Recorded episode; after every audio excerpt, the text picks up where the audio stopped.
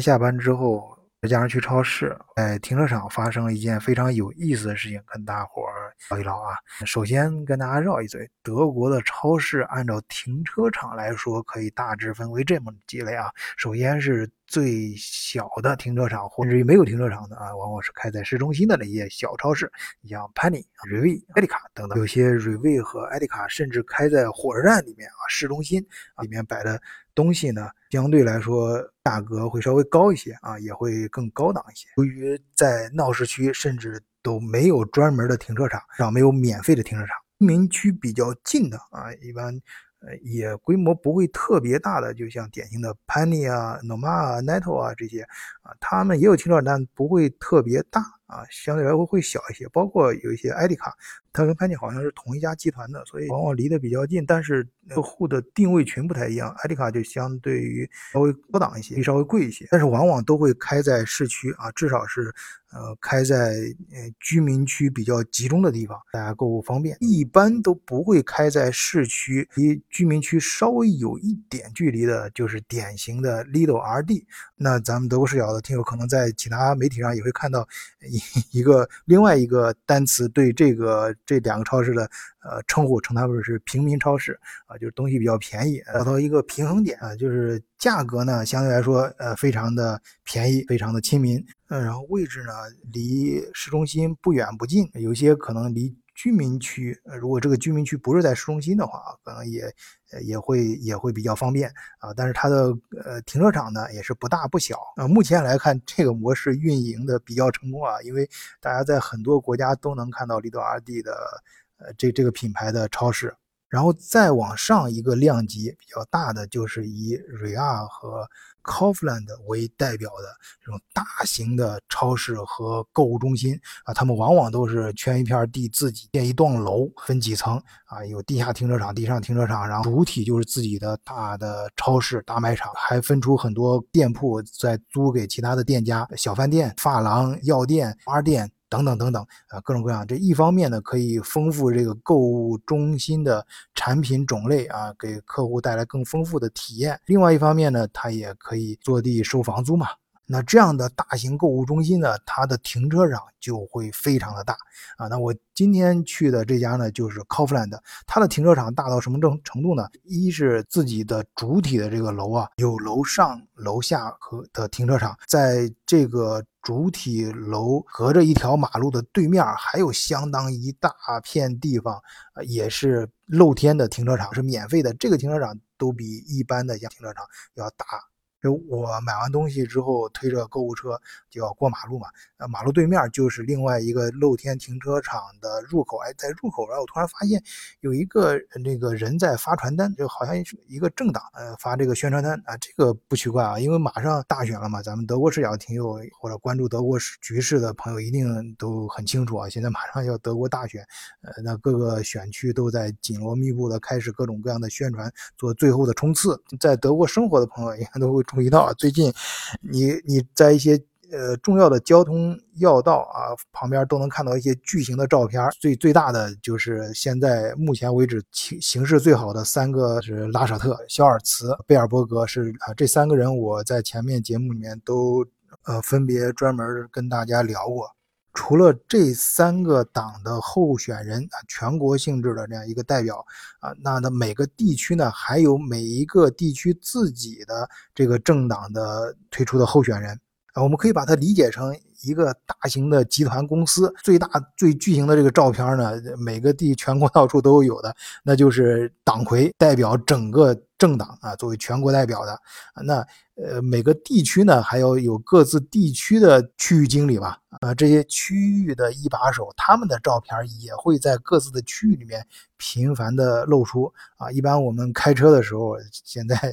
我相信在德国的听友应该都能都能注意到啊，在电线杆子上啊，在树上到处都绑的各个政党照片，像广告牌那么大的立在这个。交通要道的地方，那都是全国性质。这这就刚才提到那那三位啊，然后各个区域的一把手啊，一般都是系在这个电线杆子上，跟绑在这个树树上啊，稍微小一点的照片。呃，所以呢，我看到他搞这个宣传活动啊，就是非常正常的一件事儿，就过就推着车就过去了，人家就递过来一张呃宣传册，哎，我就顺手接接过来，然后扔到这购物车里面。哎，你别觉得我呃。不礼貌，我这已经是非常礼貌了。你要知道，好多德国人那过去连看都不看他一眼，那这这人家递过来，人就是人手都伸到这儿了，然后人家 面无这个德国人一般都面无表情，推着救护车就直接就就像无视一样，就就就就就就过去了，连连连连搭都不搭理人家一眼，然后人搞得那个对方这对。应该是很尴尴尬的，我觉得对方应该很，但是人家不尴尬，习以为常啊，都很正常。那有些德国人呢，稍微给点面子，就是接过来你这个传单，然后顺手就是扔到旁边的垃圾桶里了，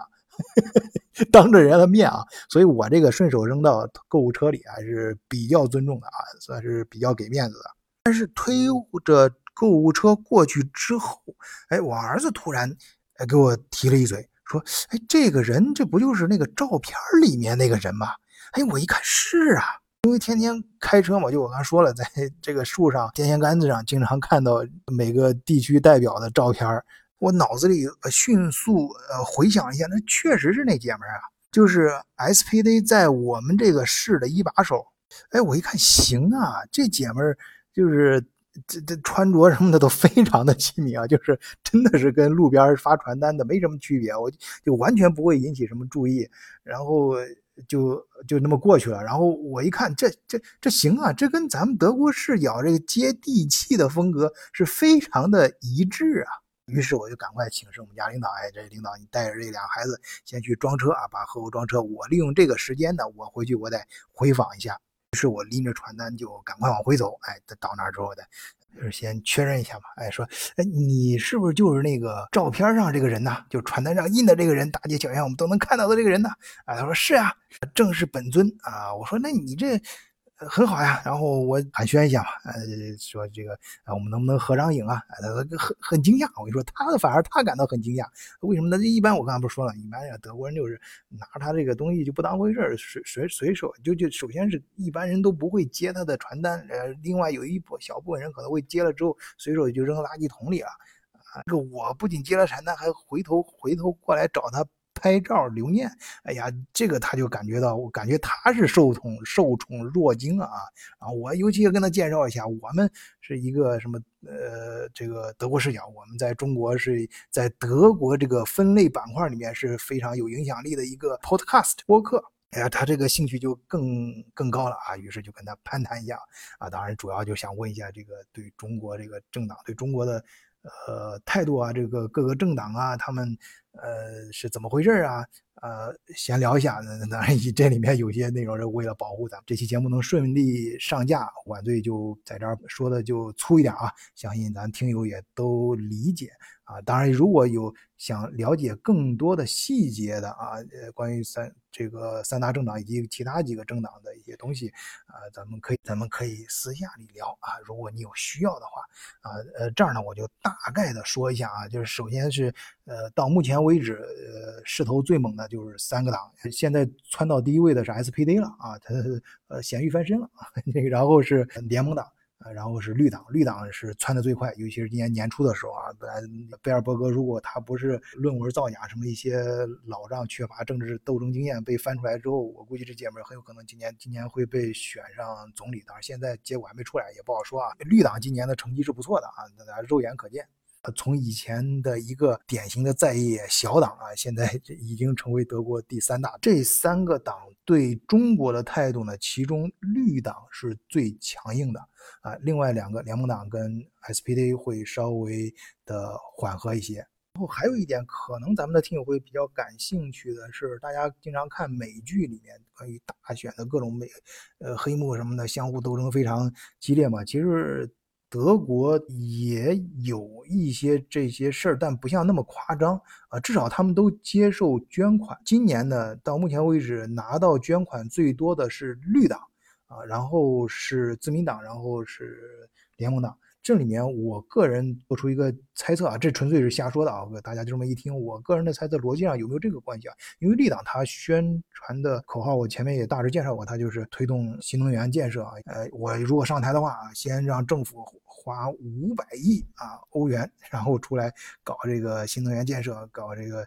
呃，推动新的技术啊，呃，绿色革命，呃，更注重环保啊，等等这些，呃，这这这这个这个都是要花钱的，这花钱，那你就要找各种各样的公司来来来来做。那找哪些公司呢？那现在，哎，有些公司就主动的提前，我跟你搞好关系，你不是要竞选，要要要要要花钱吗？我先给你捐款啊，他 我给你捐的多一些啊。当然，这个我是纯粹自己瞎说啊，我再次强调，我自己瞎说的，大家就这么一听啊。然后我给大家再说一个，可能大家比较关心的啊，也是能在节目里面讲的。咱有不是有很多在要在欧洲开拓市场的一些，呃，有商业合作关系的一些听友嘛，啊，然后还有一些是自己的亲人在德国，或者有人本人就在德国，比较关心德国现在的疫情，啊，德国现在疫情有一个很明显的转变啊，就是首先数字是非常吓人的啊，连续很多天每天日增都超过一万。日增一万以上，这个数字要放到去年，那是非常吓人的。嗯，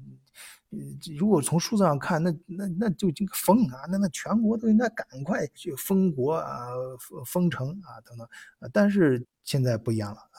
大家都疲了，主要是大家这个态度转变啊，就是要跟病毒长期共存啊，这么一个思想已经深入人心。这样吧，我说两件比较典型的事儿啊。第一件是，呃，两个人的言论啊，一个是名人，疫情时代的网络红人啊，就类似于中国的某某某教授啊，经常发表一些这个呃科普知识给大家。呃，这这德国也有这个一个教授，我去年也专门讲过他，是夏洛特的呃 Christian c o s t 啊，这个 Christian 呢，他说他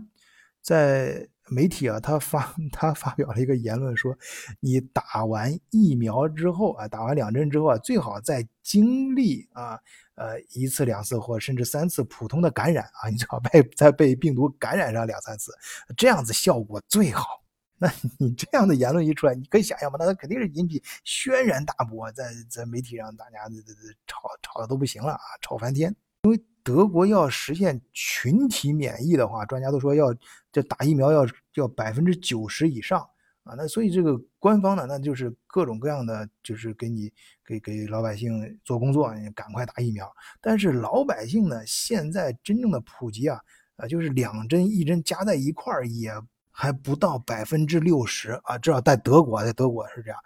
就是说，嗯。嗯，打愿意打疫苗的都已经打过了，剩下的都是你怎么说的都不都不打的。这你要法国，法国就急了嘛，说你这样，你要是你要是不打疫苗的话，有些岗位啊，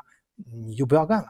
你就给你停职。呃，然后你停职期间也不给你发发钱啊。你要注意啊，在欧洲这种高福利国家，像德法这样政府层面的强制给你停职之后不。不再给你发钱，这是很严重的一件事啊！可能咱们在国内的听友很难理解，